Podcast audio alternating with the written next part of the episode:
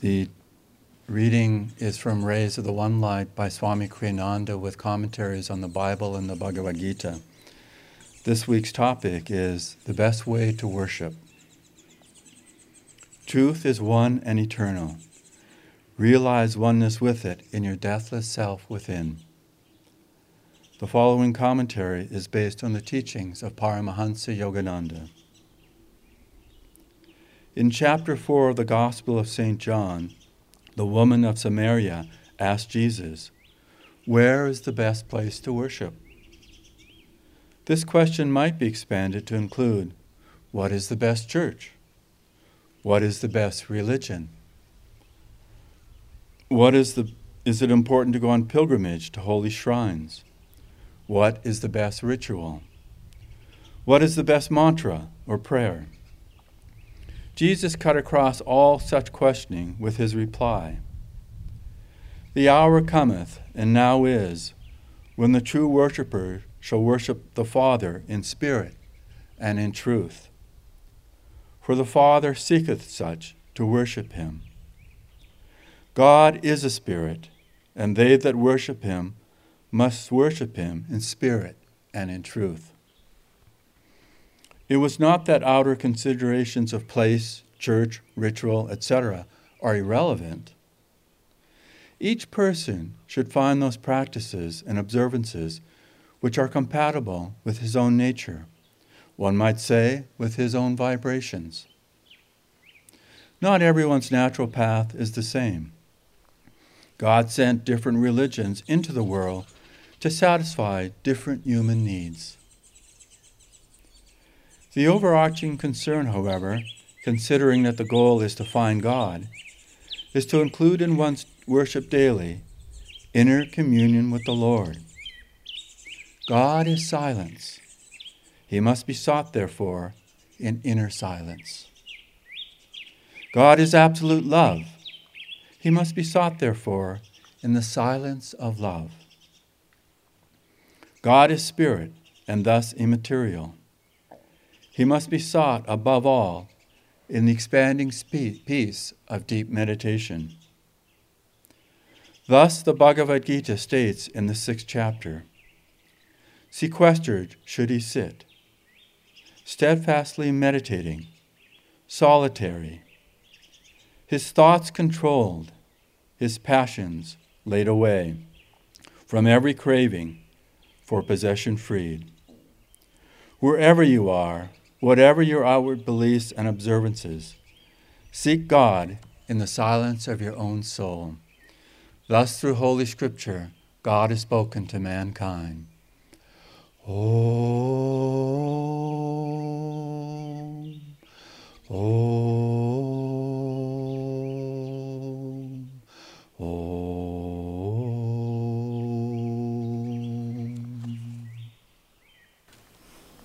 Good morning, everyone. It's nice to see some of you, yes, and your smiles peeking out, the smile in your eyes. So nice to be together this morning. what a beautiful topic we have the best way to worship. I'm going to start with a poem from Whispers from Eternity. This is one of my favorites, although I probably could say that about most of these. This is I Was Made for Thee. I was made for thee alone. I was made for dropping flowers of devotion gently at thy feet on the altar of the morning. My hands were made to serve thee willingly, to remain folded in adoration, waiting for thy coming. And when thou comest, to bathe thy feet with my tears. My voice was made to sing thy glory my feet were made to seek thy temples everywhere. My eyes were made a chalice to hold thy burning love and the wisdom falling from thy nature's hands. My ears were made to catch the music of thy footsteps echoing through the halls of space, and to hear thy divine melodies flowing through all heart tracks of devotion.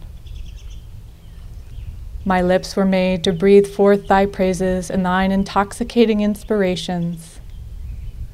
My love was made to throw incandescent searchlight flames, to find thee hidden in the forest of my desires. My heart was made to respond to thy call alone. My soul was made to be the channel through which thy love might flow uninterruptedly into all thirsty souls. This poem is such a beautiful example of the best way to worship, which is with all our hearts, with all our minds, with all our soul, with all our strength to love God. And not because God demands that of us or it's the right thing to do, but because it's who we are. We are that divine spark. And so to worship God is just natural for us. And so we just find whatever natural way that is that helps us to remember who we really are. That's our job as devotees, is to remember that divine within. And the masters come to help us, to remind us. We have this beautiful story of the woman of Samaria, which we hear just a little bit of in this reading today.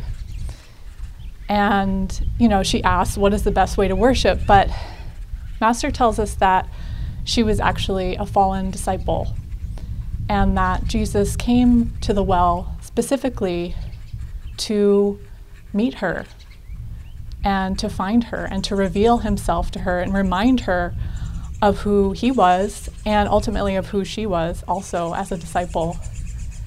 And so they have this interesting exchange. And at one point, he says, You know, if you knew who I was, you would be asking me for a drink of my living water. And she doesn't quite get it yet. and she says, how, how are you going to draw water from this well? You have nothing, it's deep, you have nothing to draw with. And he says, Those who drink of this well will thirst again. But those who drink of my well, of my living water, will never thirst. And she starts, she starts to get it then. And as I was thinking about this, it really is an invitation for us to think about what well we're drinking from, what well we're trying to, where we're trying to quench our thirst. We have all these, you know, he's talking about the well of material desire, of ego desire, and of spirit. And so often we're trying to quench our thirst with those material desires, running from well to well sometimes, maybe with uh, trying to achieve success in our work or trying to have the perfect relationship or the perfect home. Whatever it is that we're trying to find that happiness, that joy, we're trying to quench that thirst, but ultimately we just end up thirsty. None of it lasts. And so the invitation here, and what I find so beautiful and reassuring of this story is that no matter what well we go to, the Master is there. He's waiting for us. He's waiting to reveal himself to us and to remind us of who we are and to give us that drink of that living water. And our job is to sip that living water in the silence, in the stillness of meditation, to practice that daily. All of the masters come to remind us of that truth and to remind us to worship in spirit and in truth. And in truth means through our own direct experience, to go beyond the theory, beyond the ideas, beyond the mind, beyond the intellect and what's so beautiful about this path of self realization, what Yogananda brought to us, is all these techniques through which we can have that direct experience of the divine. Right from the beginning, we have the energization practice, right? And we can have that direct experience of that divine energy and that power in every cell of our being, that cosmic consciousness. And we have Hong Sau, and we can have that experience through our concentration of that divine peace within. We don't have to take anyone's word for it. We don't have to do it just because someone said we should do it. We're doing it because it brings us that experience of the divine and it reminds us of who we really are. And we have the practice of Kriya Yoga, which brings us into union with that divine bliss, with that joy that we're seeking to quench our thirst. So beautiful. Sister Gyanamata was a great woman disciple of Yogananda and a great saint. And in her writings, she was talking about a meditation experience that she had had. I think it was early on.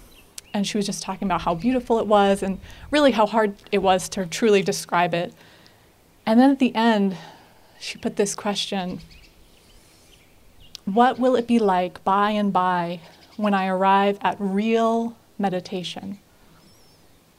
And that phrase, real meditation, I think what she's touching on is exactly what Jesus is talking about to worship in spirit, to go beyond the techniques, even, to go beyond the ego, and to go into that complete union back into our home in God. Because really, God watches the heart, it's not our outward activities, it's that inner communion and that inner pilgrimage that we make each day in our meditation. There's a story of a king who loved God very much, and so he decided he wanted to build a temple. And so he got together all the best builders, the best architects, the best designers, and they built this magnificent temple. And it was ready for its dedication. And so the king prayed to God, please come to my temple dedication this Sunday.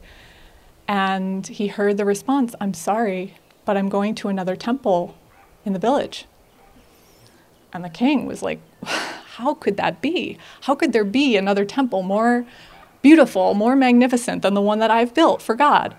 So he went to the village and he went around and was asking everyone, Where is this temple? Where is this temple dedication? God said he was coming. Where is it? And no one knew what he was talking about.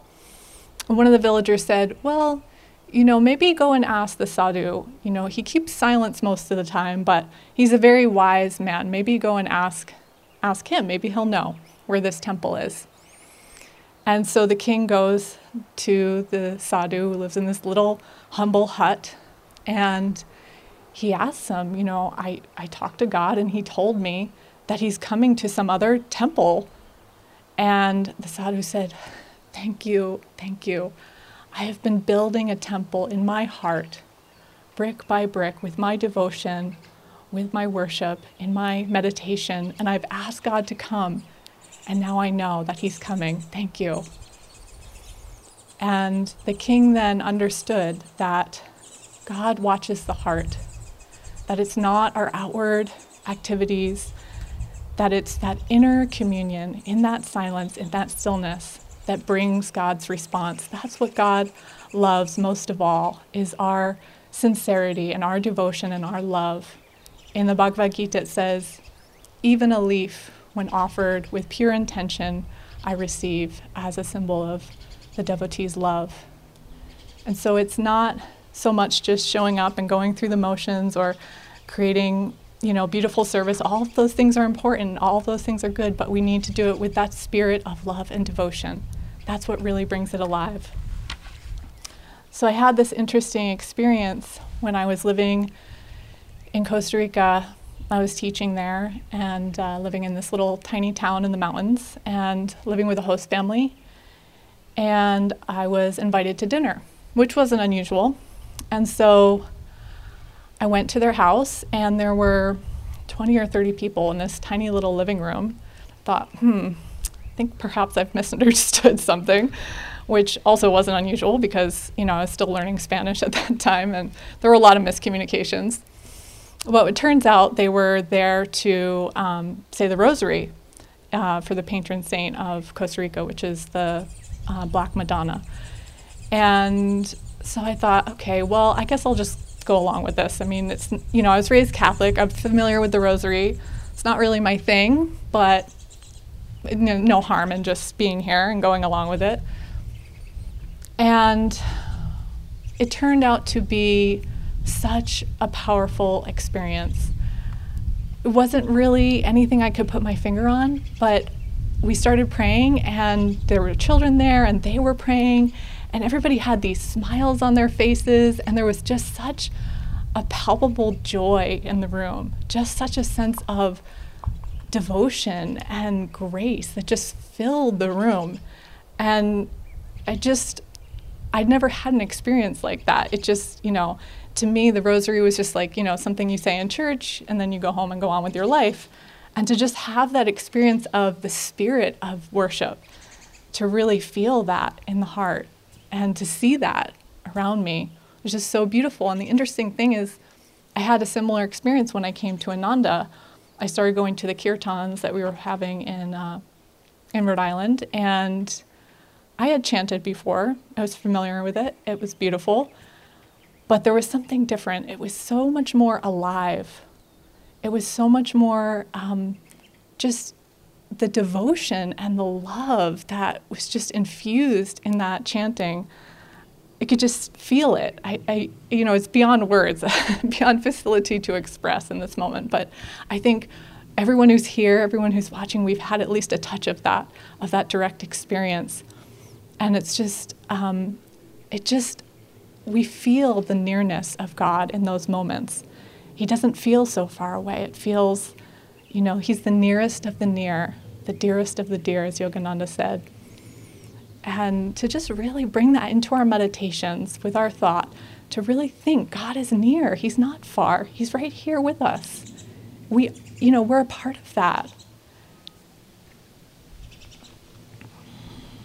that true worship is that inner communion and that dissolving of any sense of separation that God is far or that we're even far from each other. I think it's so beautiful this week we had this beautiful choir concert and we just completely dissolved all time and space and came together to just feel that union, to feel that joy to feel that devotion is so beautiful. And why are we able to feel that? Because we've practiced that in meditation, because we dissolve that sense of separation through our meditation, and we practice that inner communion. Someone once asked Anandamoyi Ma, a great woman saint, to visit another country, and she said, Why should I travel there? I'm there already. And that's what we have to practice in our meditation. You have Him already. There's no place to go. Not really. There's nothing really to do except to love God with all your heart, with all your mind, with all your strength, with every thought, with everything that you are, to bring that into every meditation, and then to bring that out into everything that you do. They say the spiritual path is three feet long from the base of the spine to the spiritual eye. And so we have this opportunity every day to take that inner pilgrimage and to come to that altar of spirit and of stillness within, and then to carry that into our day to, as Yogananda said, to those who think me near, I will be near. So with our, just with our thought, we can bring God near in this moment, in this breath, to just feel Him with us, to keep Him close. I'd like to close with this quote from Rajarsi that uh, was shared recently on Rajarsi Day, our day of service. And it's from uh, writings of Durga Mata in her trilogy of Divine Love. She says Rajarsi was talking to a group of us and rubbing over his heart. And he said, This is where you feel master. Bring all of your consciousness here and you will feel little master. He is here, bringing your consciousness from the coccyx to the heart. You will see and feel little master here. It is not I. I have completely lost the consciousness of my own self. It is all master. Master talking, master walking, master speaking, because master is everywhere. So, whether Yogananda is your guru and you keep him in your heart, or some other saint, or some divine quality, to always feel that in your heart. And to feel that wherever you go, the Master is waiting for you by that well to give you that living water, to remind you of his presence, to reveal himself, and most of all, to remind you of your own divine quality within, that spark of the divine within. So let us go through the week with Master, with God in our hearts, thinking of Him and keeping Him near. God bless. Though fallen deep in sin, by men abandoned. If longing for His truth be your guide, He can redeem you